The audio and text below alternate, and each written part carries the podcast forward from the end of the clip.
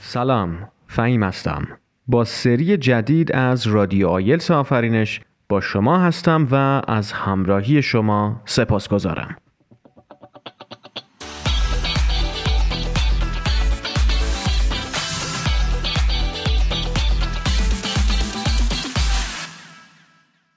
خب همونطور که می‌دونید پارت دوم مصاحبه آیلتس زمانیه که شما باید بین یک تا دو دقیقه در رابطه با موضوعی که بهتون داده میشه صحبت کنید. توی این قسمت هم قرار هست تا همین کار رو بکنیم. بریم تا موضوع این قسمت رو با هم بشنویم. Describe a short trip that you often take but you do not like. You should say where you go, when you go there, why you go there, and explain why you do not like this trip.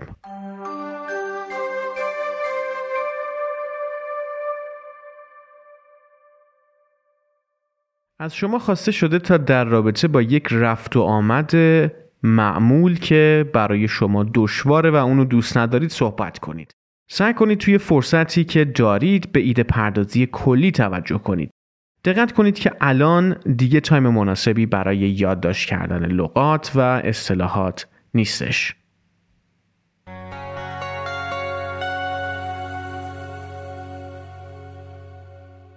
You know what?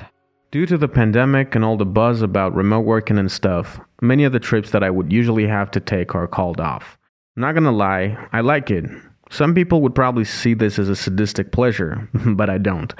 I mean, this is just a boon in these tough times. Anyhow, I still have to take my wife to shopping centers every day, clockwork. When the pandemic hit, and as the community grew more secluded, she was always complaining about being cooped up inside and feeling devastated since her contact with her friends had gotten cut off. Then it hit me. I might not be able to make this grim menace go away, but I could make it easier on her by taking her to malls on a daily basis. I should also mention, we try to avoid peak hours, so we usually drop by there in the afternoons. We're fully adherent to the safety guidelines though, you know, trying to stave off the virus and everything. But truth be told, frequenting the malls has become such a hassle for me. I mean, a couple of days a week would be okay, but every darn day?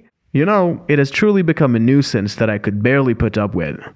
I don't honestly know what it takes to make her shake this habit, but I'll do whatever so she would let me take a breather.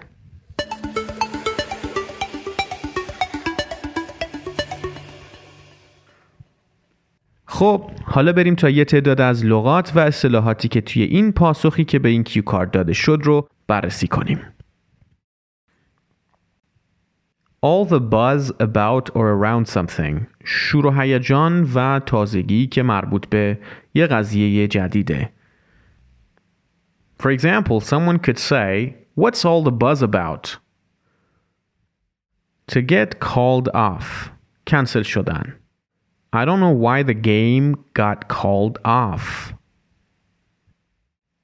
Sadistic pleasure اینکه به خاطر اینکه افراد دیگه توی موقعیت بدی باشن یک شخصی لذت ببره. For example, I think you're enjoying this. That's a sadistic pleasure. Or I think you enjoy bothering kids when they're playing. That's a sadistic pleasure.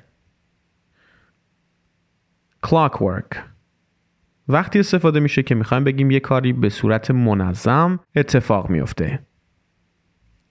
For example, I go to the gym every day. Clockwork.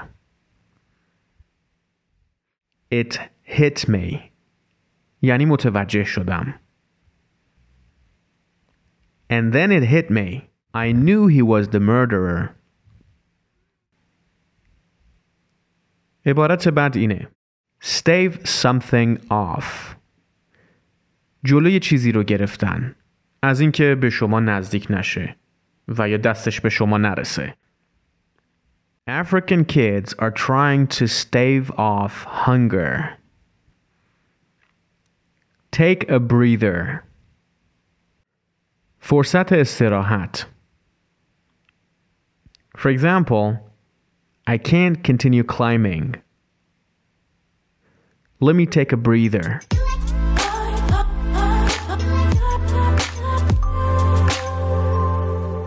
ضمن عرض تشکر بابت همراهی شما تا این لحظه امیدوارم که این اپیزود از رادیو آیلتس آفرینش برای شما مفید بوده باشه. همراه ما باشید با قسمت های بعدی که در انتظارتون خواهند بود. تا قسمت بعدی بدرود.